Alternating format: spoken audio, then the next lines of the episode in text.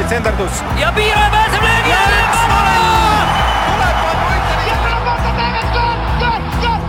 lõpuvilega saab jalgpallis otsa higivalamine ja algab kolmas poolaeg.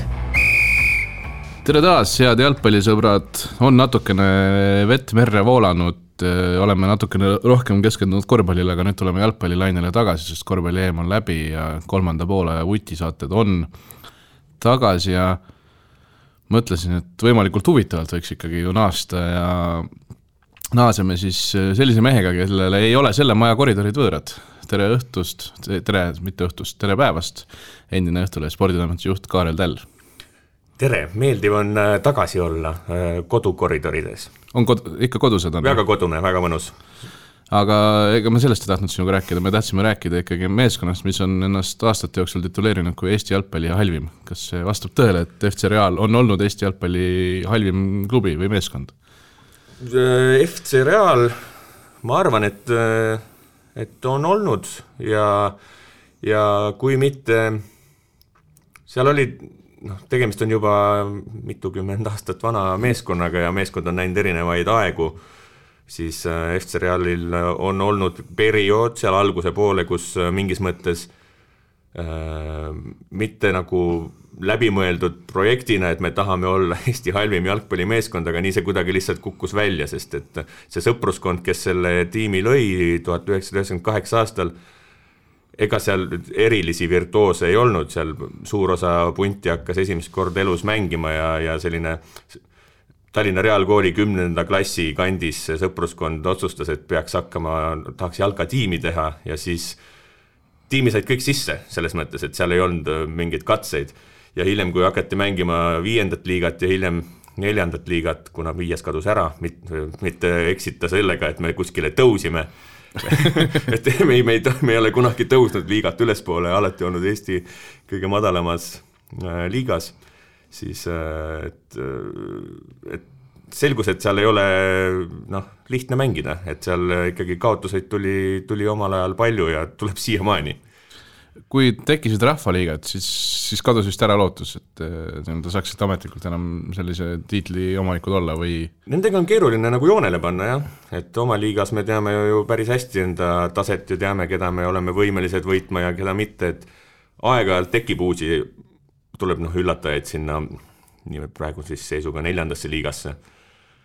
aeg-ajalt on nad sellised positiivsed üllatused, et noh, mõnusad sellised oma masti mängijad, oma noh, nagu meie masti vastane, et sellised põnevad mängud, võid võita, võid kaotada, mõnikord on halvad üllatused, kus ähm, teatud mingisugused tiimid, päris sellised head tiimid on tekitanud endale nii-öelda teise või kolmanda võistkonna, mis peavad alustama ma kõige madalamast liigast ja siis see on, see on omamoodi tüütu, et sa pead ähm, mõõtu võtma, noh, ma ei tea, kunagi ma mäletan ka minu meelest mingi TVMK mingite noortega ja mingeid noh, niisuguseid asju on olnud.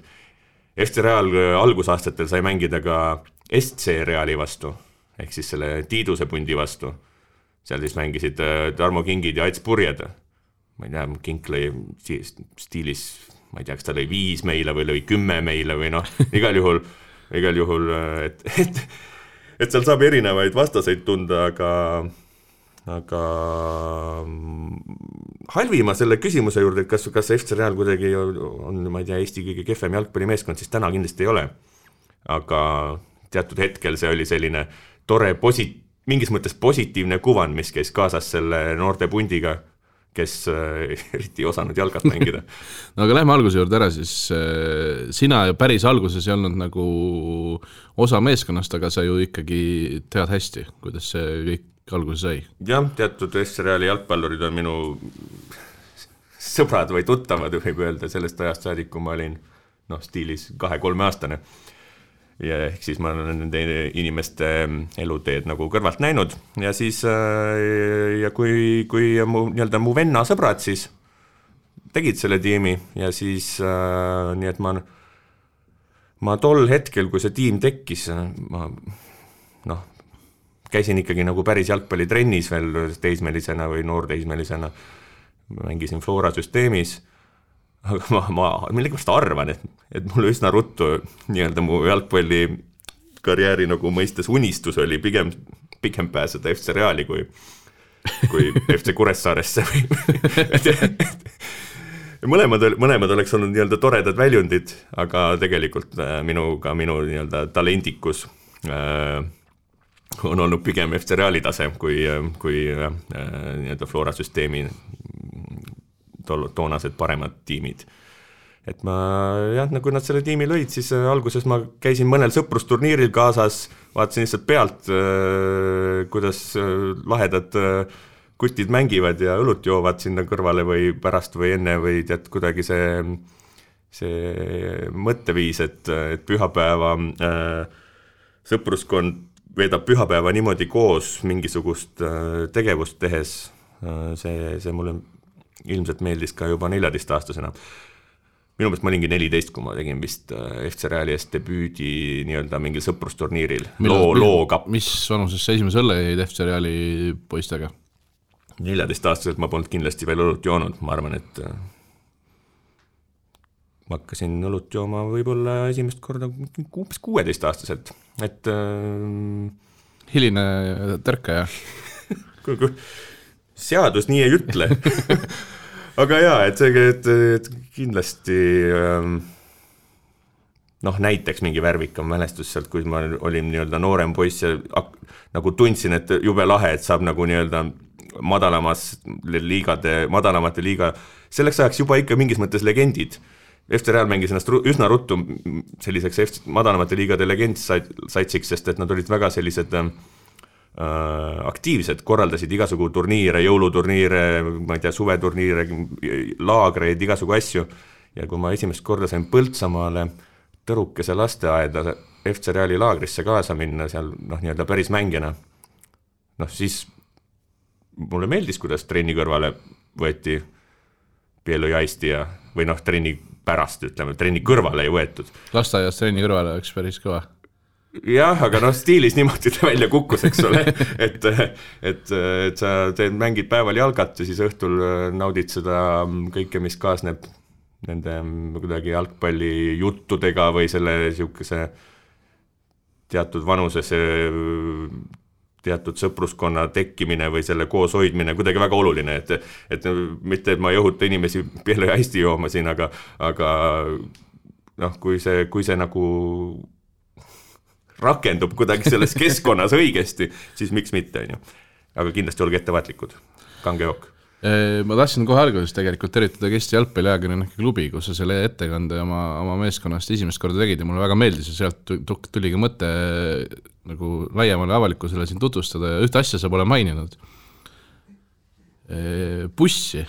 ah jaa, FC Rally vist äh, see on ka see, kus ma nüüd nagu täpselt kõrval ei olnud, aga noh, kuna ma olin väikse poisina, ma sain nagu lähedalt seda protsessi vaadata, kuidas need inimesed äh, põhikirja kirjutasid ja iga, kuidas üldse tekkis nagu mõte noh, teha jalgpalliklubi ja nii edasi, siis mõtte alge vist algas ikkagi puhtalt sellest, et et tegelikult äh, neile poistele meeldis mõte, et neil võiks olla buss.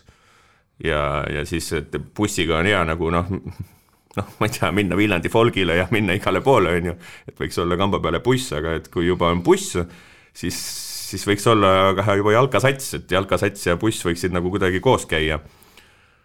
ja enne, enne vist, kui üldse kuhugi nagu jõuti selle asjaga, siis kõige tähtsam asi oli numbrite jagamine, et kes tahtis olla üksteist ja kes seitse ja kes seal noh, olid tähtsad asjad, et et numbrite jagamine ja noh, bussi ostmine on niisugune huvitav asi, et seda küll siiamaani ei ole, et jalkatiim äh, aastal kaks tuhat kakskümmend kaks jalkatiim eksisteerib, aga see, millest jalgpallitiim justkui tekkis, mingi idee mingist sõpruskonna bussist, bussi veel ei ole.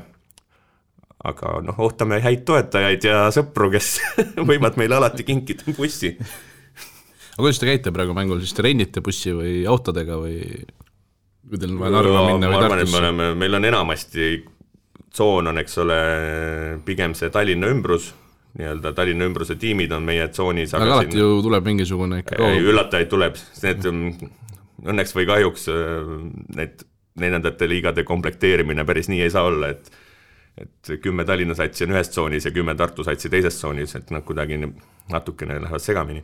et kui on kaugemad sõidud, siis me tavaliselt äh, nelja-viie auto peale ju saab tegelikult ära jagada. ikka autodega, jah?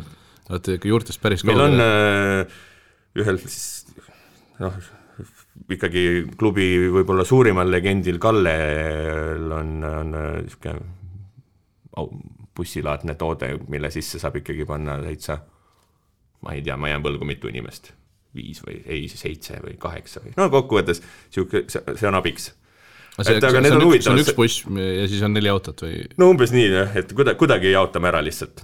et, et sellist varianti jah, ei ole tekkinud seal, et, et jah, kui ma õigesti mäletan, siis korra Kambjas mingil mängul vist oli rendibuss ka Lähme siis natukene aastatega edasi, sina tulid kaks tuhat viis, hakkasid mängima, millise, mis, mis oli see nii-öelda, mil-, mil-, kui sa tagasi vaatad, siis mis oli FC Reali tippaeg? kui kõige ägedam oli? või, see on praegu või? ma arvan, et praegu on kõige ägedam. seal on niisugune, vaat, minul läheb, mis ta nüüd on siis, üheksateistkümnes hooaeg või, midagi stiilis sihuke või, või kaheksateistkümnes või?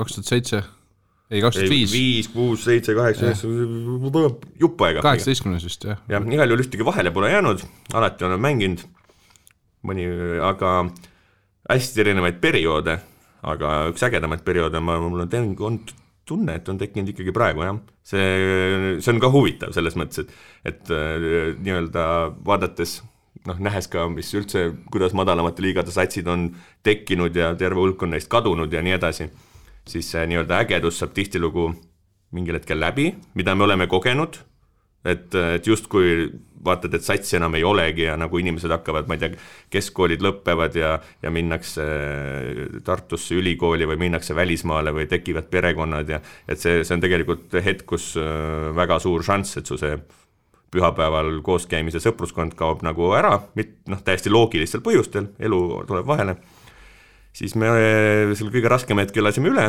see oli, ma arvan, kaks tuhat kaheksa, üheksa, kümme, sealkandis, ja siis äh, aga kuidas, kuidas te selle üle elasite?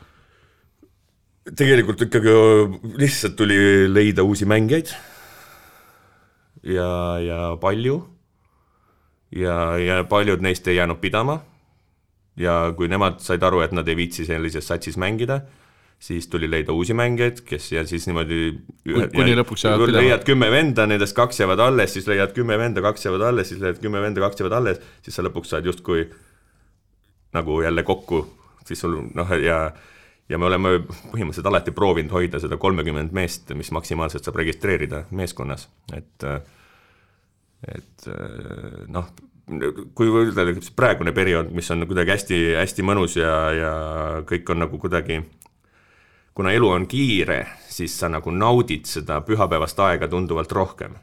kui ma olin kaheksateist, siis mul oli nagu laias laastus täiesti mingi, mingitest asjadest siin elus nagu suhteliselt suva ja aega oli nagu rohkem käes, et ma võisin noh, seda jalkat mängida ka ma ei tea, teisipäeval või, või mis, no päevadel ei olnud nii suurt tähtsust, aga kui sa oled harjunud äh, palju tööl käima ja olema nagu teatud perioodi noh, pärast tööd ka õhtuti väsinud ja nii edasi, siis, siis see pühapäevane äh, paaritunnine seiklus nende sõpradega seal äh, on, on nagu motiveeriv, et, et et need, kes praegu käivad kohal, need on, nad kuidagi väga tahavad mängida, et see, see on nagu tekkinud. et samamoodi tullakse võib-olla kodust ära, et sul on raske leida see hetk tegelikult, kui sul on kodus kaks last ja naine ja, ja igasugu kohustused nädalavahetusel, aga kui sa, kui sa leiad need tunnid, siis sa tõen-, noh, ma loodan vähemalt, et et sa lähed koju tagasi võib-olla ikkagi veel nagu paremas tujus või energi-, energilisemalt, sa oled midagi välja elanud kuskil. Et, et me oskame seda nüüd paremini nautida, seepärast võib-olla see praegune aeg on äge. isiklikus plaanis mängida enam ei oska, mina näiteks. teised poisid on päris heas vormis ja värki, ma olen täielik puujalg ja paks ja, ja mingid, mingid asjad nagu ei toimi üldse.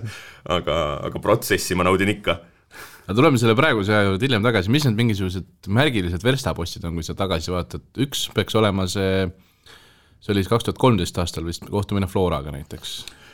no pigem vist kaks tuhat kaheksa oli meil esimene kohtumine Floraga ah.. see siis oli, tähistas meie kümnendat sünnipäeva. aa, see pidumäng. jah, see oli siis pidumäng äh, Lilleküla areenil, noh, seal ikkagi päris, päris Lilleküla staadionil, Flora vastu. Flora mängis sellises äh, noh, tugevas, tugeva duubli või var, varu, varumeeste koosseisuga, et seal olid mõned sellised põhivennad olid ka sees, aga tegelikult olid see nii-öelda selle hetke noored tegijad, noh, üsna, üsna asjalikud poisid, kui öelda, et seal oli Ken Kallaste ja ja Sergei Mošnikov ja Janar Toometit mäletan sealt ja Aiko Orgla oli väravas, ma lõin talle peale. see oli üks meie mängu tipphetki.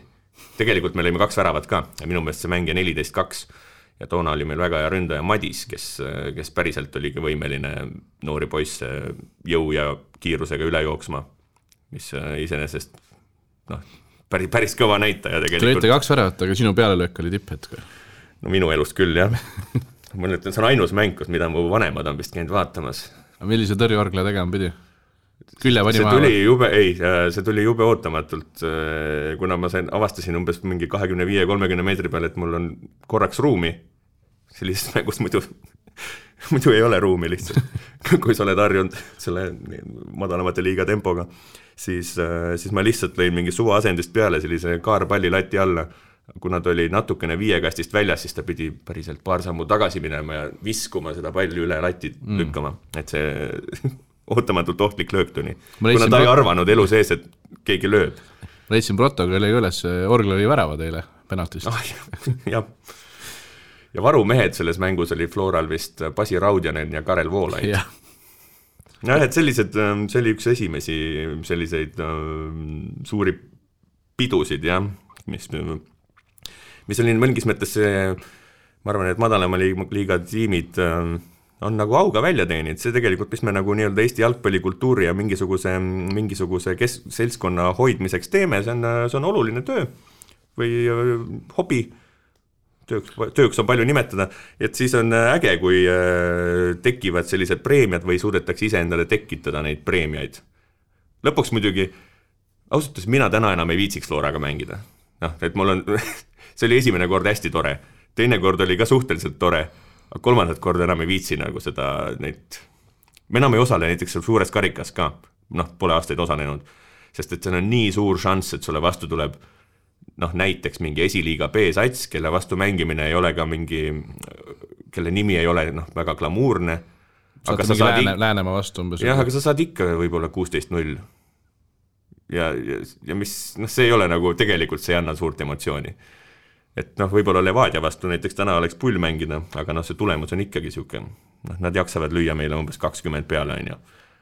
aeg lihtsalt pärsib, nad, nad võiks lüüa lõputult, aga, aga lihtsalt üheksakümne minuti jooksul on raske kolmekümmend lüüa tegelikult. aga kuidas see, no ütleme, see mängu Floraga välja ajasite, kas te olitegi siis äh, selline sats, millele juba Aivar Pohlak oli nagu tähelepanu vaadanud, pööranud, et see on nagu see kuradi punt edendab meie kultuuri väga kuidagi sellist oma, oma, omamoodi väga ägedalt ma jään üksikasjad sellega võlgu, aga, aga kindlasti normaalsed tutvused äh, ja normaalne normaalsed inimesed, normaalsed tutvused, normaalne mingis mõttes maine äh, aitab kaasa ja, ja üks asi, mille pärast äh, alguses see punt, kes selle tiimi tegi, nad olid väga paljud sellised pikkade juustega tüübid, seal ka vanuses seal alla kahekümne või niimoodi, terve punt seda, need vanakooli Reali legende, nad olid sellised pikkade juustega tüübid ja Aivarile teatavasti meeldivad pikkade juustega tüübid ja, ja ta käis hea meelega ka mingitel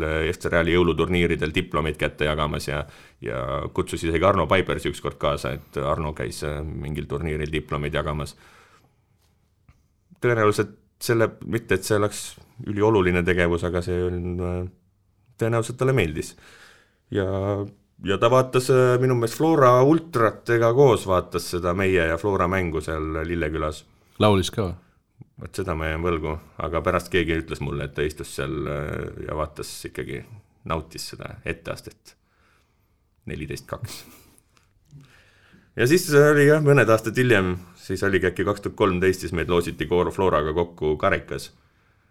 siis oli meie kodumäng ja see on ainus kord, kui me oleme siis äh, kodumänguks äh, rentinud Kalevi kunstmuru asemel Kalevi suure staadioni, et mõtlesime, et noh, ikkagi nii, nii tublid mehed tulevad vastu iseenesest pull mõelda, et et no siis tuli küll kaheksateist null vist kaotus. see on kaheksateist null, jah? Sander Post Flora lõi postipõrkest meile umbes kaheksa väravat sõna otseses mõttes posti jaa, täiesti postipõrkest, see oli naljakas, kui ta, ta ei pidanud kandu ka õhus õhku või nagu kikivarvulegi tõusma, et äh, üle hüpata meie, meie poisse. ja täpselt kaheksa ka, selles mõttes väga tubli. mälu on hea siis veel sellistes äh, tähtsates asjades. Aga jah, ma mäletan, ma mängisin seda mängu vist ka päris palju minuteid, võib-olla isegi algusest lõpuni. sa mängisid algusest lõpuni, jah? karm, täna küll ei jaksaks. ega siis ka vist ei jaksanud.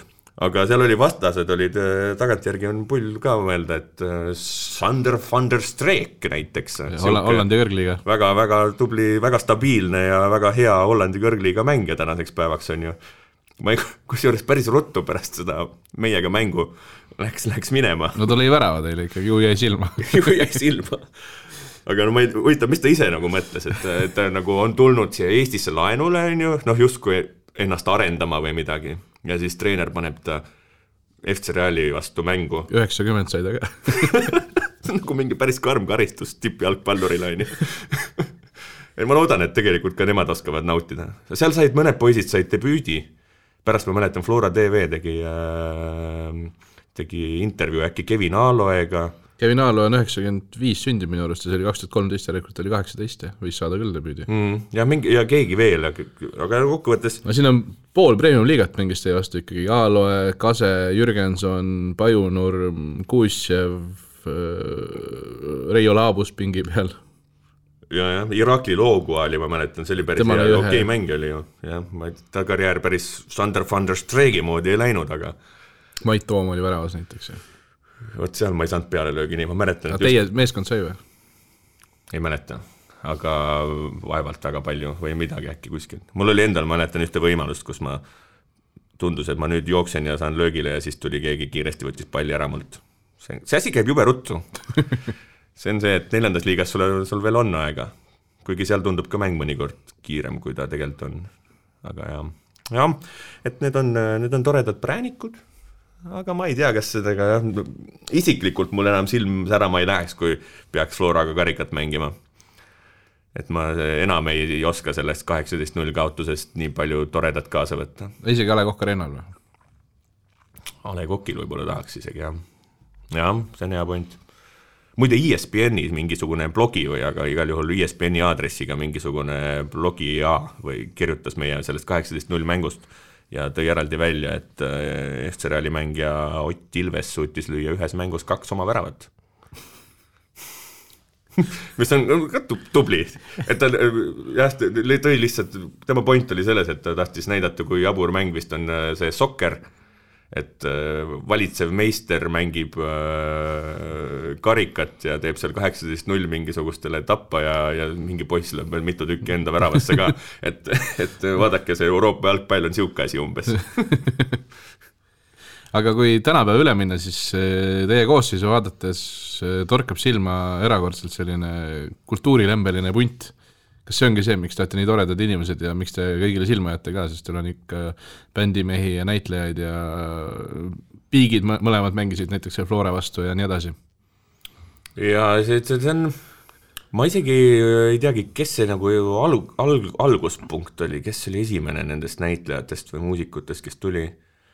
aga mingil hetkel oli, tuli terve posu, et nad on me, me, me tiimi päris nii tavaliselt nagu ei saa tulla, et sa ütled, et sa nüüd tahad tulla, et sa oled täitsa võõras kõigile. aga me, need on, nad on kõik ikkagi meie enda nagu sõprusringkonna, ma ei tea, liikmed, et seal nii mõnigi muusik või näitleja on mul peaaegu et eluaegsed sõbrad või nagu ja, ja siis nagu ja teiste kaudu noh, samamoodi, et et see, see ei ole nagu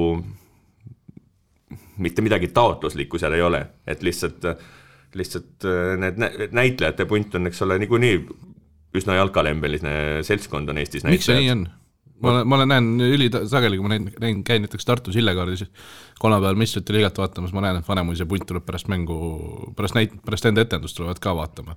Mingi kümnekesi näiteks. Vanemuisest praegu Priit Strandberg mängis meil oma kümmekond aastat küll vist, aga, aga ma, ma äkki isegi sattusin, kellega ma sattusin rääkima sellest, ma jään nime praegu võlgu, aga eks ta näitlemisel ja jalgpallil või noh, jalgpall on hästi emotsionaalne ala ja, ja teinekord need äh, sellised äh, kultuuriinimesed või ütleme ka näitlejainimesed või et neile meeldib ka mingisugune vahetud emotsioonid ja see on nagu nii teistmoodi mingisugune näitemäng või vaatemäng, mis omakorda jälle kehaliselt nõuab palju, kui sa seda ka teed, näitlejad on alati heas vormis, isegi kui nad Panso koolist välja tulevad, siis nad oskavad tavaliselt mingit front flip'e teha ja igasugu asju, sest et need nõutakse palju. võib-olla jalgpall on siis emotsionaalselt ja, ja füüsiliselt neile hea väljund, ega, aga see on puhtalt minu spekulatsioon, et aga tõesti paljud mängivad. Tõenäoliselt parim jalgpallur on Jaak Prints ilmselt äh, näitlejate pundist, temast oleks võinud tõenäoliselt tulla täitsa noh, premium, premium-liiga taseme vend kindlasti, aga tema pole meil mänginud, aga meil, meil on olnud äh, Pääro-Oja on mänginud, Kalmet on mänginud, noorem Kalmet siis. äh,, Strandberg, Ragnar Uustal, praegu on Ott Raidmets äh,, äh Kristjan Üksküla. Lõi oma sünnipäeval hätt-trikki ükskord, jumala kõva. Et, et sellist jah, midagi taotluslikku seal ei ole, aga, aga ilmselt need esimesed, ütleme, lavakooli poisid, kes äh, tulid äh, sõprade kaudu meie tiimi, siis nemad, nende kaudu omakorda on tulnud teisigi. ja muusikute puhul ma siia vahele veel ütlen, et, et seal oli noh, sellest on isegi kolmanda poole ajast külas on käinud kunagi, oli džässinoorte saade meil, kus Kaspar Kallust ja Joel Remmel rääkisid erinevaid jalgpallijutte, siis nende puhul näiteks võttis aega, me teadsime, et nad umbes tahavad tulla ja siis kõigepealt Joel tuli, aga nad natuke, nendel oli suurem see vigastuse kartmise oht. et, et kui sa noh, sa ma ei tea, sa lõpuks, sul läheb sõrm katki jalkamängu ajal siis su leib on kadunud põhimõtteliselt, on ju. aga Joel tuli ja mängis aastaid ja midagi hullu tal ei juhtunud. ja, ja siis äh, Kaspar vaatas hästi kaua seda pealt ja siis ta lõpuks julges ka tulla, et ta tegelikult ootas mingi, ma arvan, neli-viis aastat, et, et võtta kokku ja et, et see julgus just, et, et ma ei pea kartma tegelikult. noh, kuigi päriselt jalgpalli peab peaaegu alati natuke kartma hoiame seal neljandas liigas ennast nagu tagasi ärme tee mingisuguseid imelolle liigutusi, et millega me nagu üksteise, eks ole, karjääri noh, nagu päriselu karjääri ohtu seame. et selles mõttes on, see on mingi asi, mida me kindlasti oma, oma jalgpallistiiliga ja oma mängijate ja oma mentaliteediga üritame edasi anda ja süstida, et mitte minna emotsionaal, emotsionaalseks minna on okei okay, aga emotsionaalselt lolliks ei tohi minna, on ju, et me peame, tegelikult mingis mõttes on see meie kõigi vastutus, et et Joeli sõrmed terved oleks sest et Eesti vajab tema džässi kas on midagi juhtunud ka kunagi siis? kindlasti midagi on, aga kas on, kas, kas Joeli... teil ka näiteks kunagi katus ära sõitnud mingis mängus või midagi niisugust? kindlasti on, on ikka mingeid asju ikka juhtub äh,. enamasti see ei ole isegi seotud vastastega. See on tihtilugu, kui see asi see, kes seda mängu ikkagi üsna palju mõjutab, on äh, härra kohtunik või siis tänasel päeval on päris palju ka preilisid või prouasid või äh, et on, on äh, kohtunikud. tal, tal on, tal on võimalus anda mängule ikkagi tihtilugu see õige foon ja kui ta hakkab, kui ta suudab teha mõnikord valel hetkel valest otsusest, ühest võib piisata, et isegi üsna rahulik poiss nagu, sa sa tunned ennast kuidagi nii nagu, teatav pettumus tuleb nagu, et, et keegi lihtsalt teeb konkreetselt valesti ja seetõttu läheb sinul sitasti, on ju. et ja, ja see ja väljakul olles ju neid emotsioone on nagu rohkem, et, et ikka oleme näinud, kus äh, meie poisid ka võivad, ma ei tea, midagi vale öelda või, aga midagi jah proovime selles osas kindlasti olla tasakaalukad ja, ja tegelikult ka tahaks olla nagu eeskujuks, et just sellist, et hoida seda jalgpalli sellisena, et me võib-olla me võime isegi öelda üksteisele midagi halba, on ju, aga prooviks jätta võimalikult terveks, et et nii palju vigastusi tuleb juba ju sellest, et, et sa lihtsalt ise teed vale sammu või nagu noh, eriti kui sul vanus on kolmkümmend neli ja ülekaal on ka väike olemas, siis sa võid nagu ennast ise ka vigastada. Selleks siis see vastane, vastasega kokkupõrked, need on, annavad veel juurde. jah, ei, mulle meeldib jõuline jalgpall, aga seda tuleb kuidagi teha äh, õigesti ja, ja tahaks. aga, aga nende muusikute, Kalluste, Remmeli kes teil veel on olnud, nende sõrmed on olnud kogu aeg terved või? Joelil minu meelest kunagi läks korra, ähm, rangluuga oli mingi error minu meelest jäi ka mingid kontserdid ära. Ja Kasparil oli eelmine aasta korra meniskiga vist probleeme või ristati sidemega, aga igal juhul korra probleeme, ristati sideme ei, ei sellega ei, ta selles mõttes, et algus oli halvem ja siis ta, ta pääses ilma opita, vähemalt siiani, siis äh, siis vist mõned Padari kontserdid olid haigema põlvega tehtud, aga kõik sai ära mängitud. aga jah, et nad tegelikult need asjad, nad ja need noh, no ütleme, me võime rääkida muusikutest või näitlejatest, aga no lõppude lõpuks, kui, kui keegi teeb mu käe katki või mu, ma teen ise oma käe katki, siis ma ju, ma, ma ju ei saa ka homm-, ma, ma, ka mina ei saa tööd teha, sest minu töövahend on laptop, et. ja ega sina ei ole nii oluline meile, kui on muusikud ja jah, selles on sul äh, täielikult õigus, ma, mul ei ole mind, mitte mingit vastu, vastu vaidlemist. ei, tegelikult äh, me tahame ikkagi sinu intervjuusid ja asju ka ja PR-i kõike näha. ma, ma, ma näitan neid. ma muide väga tähtis info, aga, aga täna hommikul äh, käisin Koka saates süüa tegemas, nii et. mis saates? No seal äh, jälgige minu Instagrami ja Kaarel Täll. see ei lähe praegu üldse teemasse, aga vähemalt on ära öeldud. väga hea, aga äh, üks asi veel, mida tahaks rääkida ikkagi, mida sa selle meie klubis rääkisid, sa rääkisid, kuidas Anierid on ukse taga ja nemad ei ole veel peale saanud. jaa, eks nad äh,, nende pealesaamine ikka on suuresti sõltunud nende enda karjääri valikutest mis on tõenäoliselt olnud õiged. Aga, aga mm, nemad on ka mõne mängija head tuttavad ja ma olen proovinud aastate jooksul nii-öelda suulisi eellepinguid sõlmida, et, et kui,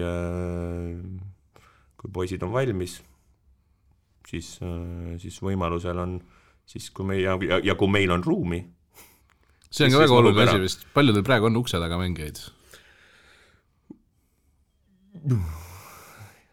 seal, kes ikkagi väga tahab sisse saada, kes näeb, kes ütleb, et nagu selles mõttes neid tüüpe, kes, keda sa näed äh, baaris ja ütleb, et oh, kuule, tahaks ka tulla just Reali, kuule, nüüd tulen kindlalt. Neid on terve posu nagu et äh, nad ei tea ise ka, kas nad on ukse taga või ei ole, et äh, mõnikord tahavad väga tulla, aga aga tegelikult on selleks, selleks on vaja teatud ikka päris tugevat seda commitment'i. sa, sa pead olema valmis äh, märtsist oktoobri lõpuni selle aja leidma ja, ja neid asju tegema, et see, see ei ole tegelikult see commitment, et, et ma lihtsalt liitun tiimiga, maksan hooajamaksu ära ja, ja, ja kõigest muust on savi et tegelikult seda, see on jumala arusaadav, kui sa, elu jälle tuleb vahele, me oleme sõbrad, me saame aru, et kui, kui ei saa käia mängul ja selleks on normaalsed põhjused, see on jumala chill kõik. aga, aga tegelikult see otsus, et tule, et need, need poisid, kes tegelikult tahavad väga tulla, küll nad saavad, neile leiab koha, sest et tasapisi meil langeb ju ära ka mehi, noh kolmkümmend saab olla korraga? kolmkümmend saab olla korraga tiimis, jah, registreeritud mängijaid ma olen ise ka mõned korrad ikka mõelnud, et kas, kas ma peaks olema seal nimekirjas või ei peaks. aga sul on nagu lõpuks ma pean ikka olema, mul on tunne, nagu si ma tahan nii väga olla lihtsalt. sinu, sinu puhul on see ikkagi enda valik, on ju, sul ei ole seda, et sa võid oht, oht kolmekümnesest välja langeda mingi taseme tõttu või, või midagi sellist, seda te, ma seda tahaks te, loota küll, et seda te hinde, hinde ma, ma, ma olen, peaks olema nende, nende, nende aastatega end juba äkki legendiks mänginud, et ma saan äkki oma karjääri lõppu ise valida. aga millal see tuleb? Ma arvan, et äh, ma tahaks neljakümneaastaselt veel mängida, et, et kuus aastat veel vähemalt. et aga no siis tulevad uued eesmärgid ilmselt, võib-olla tahaks jõuda tähiseni kolmkümmend aastat FC Realis. praegu vist on niimoodi, et ühel mängijal, härra Jaak, on niisugune mees, kellel on igal hooajal, alates siis üheksakümmend üheksa oli esimene hooaeg, päris liiga hooaeg, et tal on igal hooajal vähemalt üks mäng kirjas mis on iseenesest ikka päris tugev. mõned mehed on äh, sellised, kes on algusest peale olnud tiimis, aga on reisinud ja on vahepeal olnud aasta eemal või midagi niisugust. et Jaak on ainsana, kellel on igal hooajal ja siis mina olen alates kaks tuhat viiest igal hooajal mänginud. sa oled teisel kohal siis nagu või? ma arvan, ma arvan küll, jah. hooaja lõpp läheneb, mis äh, plaanid on? pidu mis pidu tuleb, millised on Reali lõpupeod? äh,, väga meeleolukad äh,.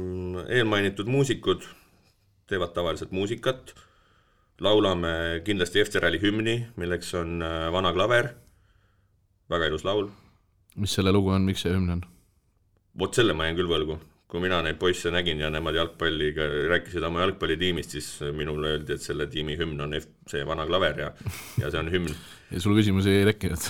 jaa, kui toona, kui, kui meil oli see Floraga see karikamäng, siis äh, enne mängu kõik ilusti mikrofon ja süntekas ja kõik olid seal olemas, siis äh, Joel Remmel ja Laura Põldvere esitasid Vana klaverit, laulsime kaasa Käsi südamel, väga mõnus äh,. kus meil see jutt viimati pooleli jäi? pidu, pidu. pidu jaa, peo, peod on tõesti jah meeleolukad, äh, tiimi kuulub üks äh, noh, mingis, Eesti üks parimaid mälumängureid kindlasti, aga ka maailmas väga-väga tugevaid tulemusi teinud äh, meie väravavaht Kaarel, kes, kes teeb tavaliselt äh, mälumängu, valime hoo, meie ti- tiimi mingis mõttes selline juht, mänedžer, kõige noh, põhilisemad asjaajajad Juss ja Kalle, nad tihtilugu, tähendab alati äh, teevad ettekande, kus on igasugused statistilised äh, näitajad, kuidas see hooaeg on läinud, kes äh, suurimad väravakütid, kellel on kõigi aegade peale kõik tabelid, et kellel on aegade jooksul rohkem mänge ja väravaid seal on ikka poisse, kes on mänginud äh, tublisti üle kolmesaja mängu ja löönud tublisti üle saja värava. ja kus Aga- sina oled oma näitajatega? Ma olen praegu natuke täpse numbri võlgu, ma arvan, et mul on Ja ütleme, saja- kahesaja viiekümne mängu juures võiks äkki umbes olla ja ma arvan, et mingi kolmekümne värava juures. hiljuti lõid just ühe värava vist. jaa, sellel hooajal on isegi okei okay olnud kolm väravat. kolm tükki olen löönud Jaa. jah. üks oli täitsa, täitsa segane asi oli üks. väravavaht Kaarel pani pika palli ette, mängisime Kerno staadionil Saue duubli vastu. see on üks nendest tiimidest, mis on natuke liiga tugev selle liiga jaoks. ja siis äh, lõi pika palli ette, pall põrkas korra maha siis seitsme, ma ütlen vahele, et seitsme pealtvaataja ees toimus see kohtumine. see on isegi hästi. ja siis, siis teine nagu nii-öelda pärast teis-, pärast esimest põrget nii-öelda mingis mõttes nagu teist palli läksime võtma mina ja kaitsja, ma olin siis tipuründes keskkaitsega koos, tegin talle ühe puusanõksu vastu tema puusa, läks tasakaalust välja, pall põrkas üle tema ja siis ma olin seal neljakümne meetri peal, justkui läheks nagu üks-ühele aga vaata, kuna ma ei saa üks-ühele minna nii pikka maad üldse, sest et noh, ma nagu ei jookse kiiresti, siis ma lihtsalt lõin niisugust äh, poolpõrkest selle palli sinna noh, ette ristikandi lat-, ette ri-, ette ristikanti lati alla. ma olin ise ka täiesti hämmingus, et nagu, et, et need jalad on võimelised või nagu, et see keha on võimeline veel nagu nii normaalseid ja huvitavaid ja ägedaid lahendusi välja mõtlema noh, see oli ootamatu lugu, et sellised, selliseid asju minu karjääris väga tihti ei juhtu. ja ma kujutan ette, et sellest videot vist ei ole, on ju. üks neist, ühelgi neist seitsmest ei olnud kaamerat käes. jah, kui meil on, kui meil tekib mingisuguseid äh, videosid, siis me valime seal hooaja lõpu peal ilusama värava ka välja, mis videosse on jäänud. aastaid äh, järjest muidu, äh, kas muidu oleks sinu oma sel aastal, kui see oleks videosse jäänud? Joel pani kuskil seal, mis asi see oli nüüd, Tabivere või? kuskil Jõgeva ja Tartu vahel mingi vere. Seal igal juhul tegi ka siukse asja, et ta lõi keskjoone lähedalt äh, äärejoone juurest, seal oli hästi kitsas väljak, äärejoon oli nagu suhteliselt muidugi väljaku keskel lõpuks, et seal selline huvitava kujuga väljak, aga ta lõi ka väga kaugelt väga ilusa värava. et äh, tegelikult ma ei, ma ei pruugiks isegi võita, kuigi ma tegin elu parima löögi. jaa, et eh, ja peod peod on erinevates kohtades, meil on äh, mõned üritusturundajad äh, tiimis, kes, kes on aidanud kaasa ägedate kohtade ja ägedate mõtete nii-öelda tekkimisele. et ta ei oleks alati täpselt ühesugune, mingit vürtsi juurde. kõik saavad alati mingisuguseid meeneid, viimati vist olid FC Reali mingid kindad, et noh, oleks talvel parem trennis käia. oota, te teete aasta läbi trenni või? jah.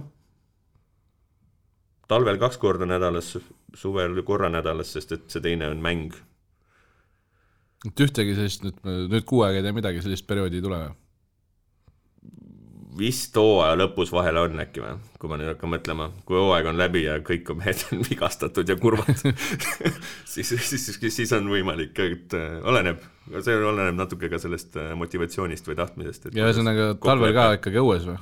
või no tähendab hallis ilmselt. Äh, hallis ei saa kogu aeg teha, kui detsember on hallis vist okei okay,, ja siis mingil hetkel meistriliiga, esiliiga võtavad kogu halli endale, et õhtuti enam ei ole hallides aega, ja siis jaanuarikuus Hallis olete õues või?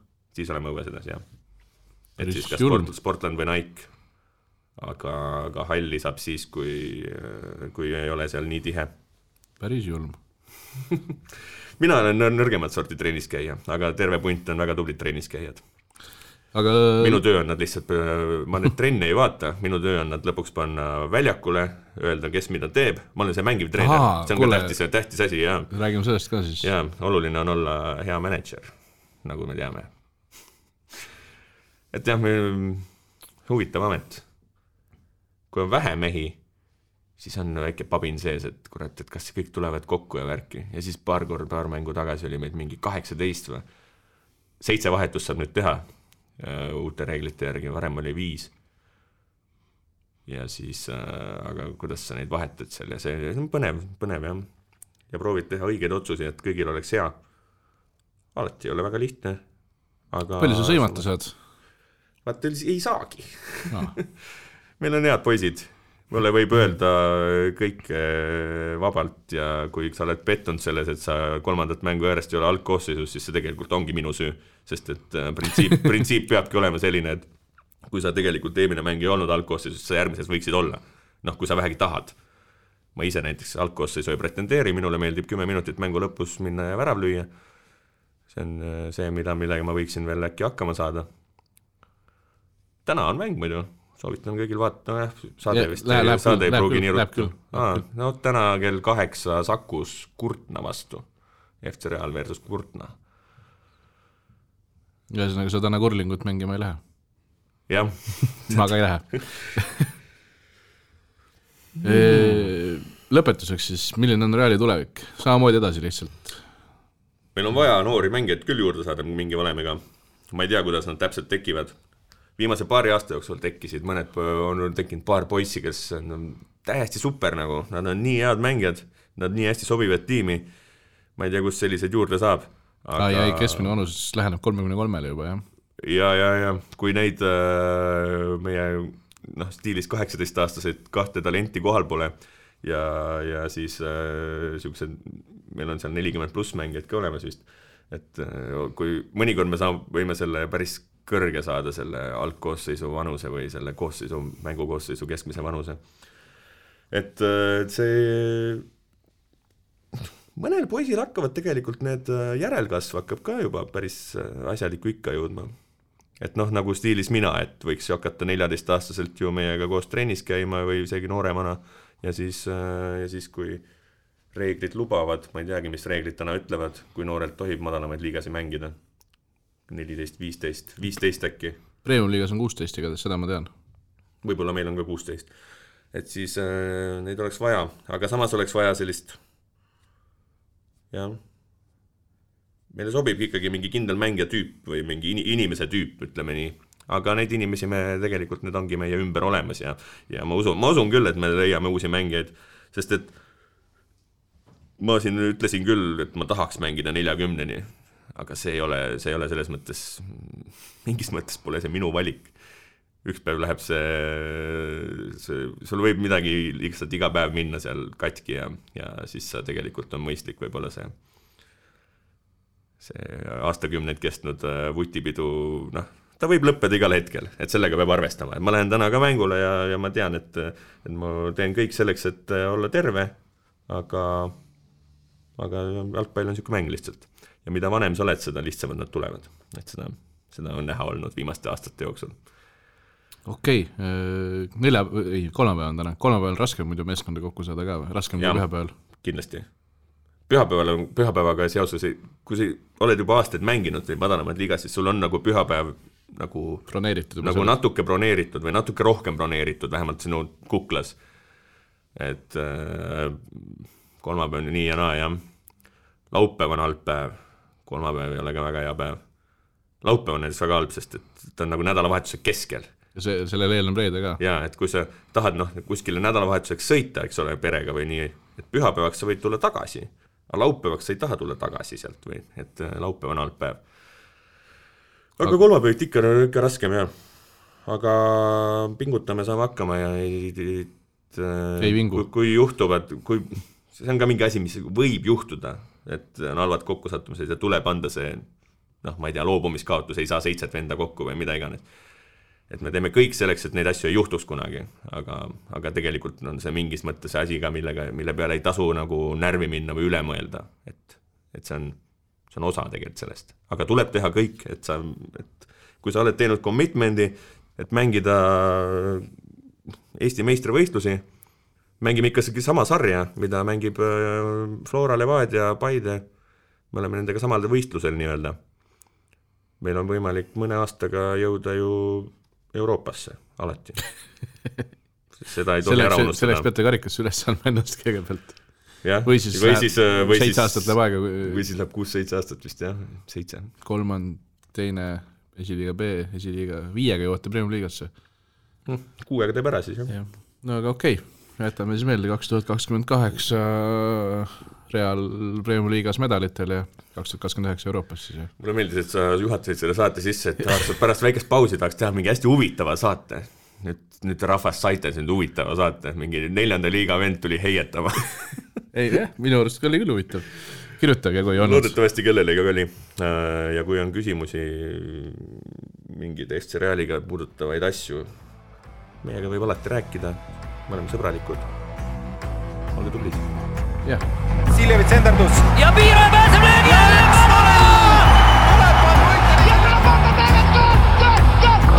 kuula kolmandat poolaega igal teisipäeval Spotify's, iTunesis või SoundCloudis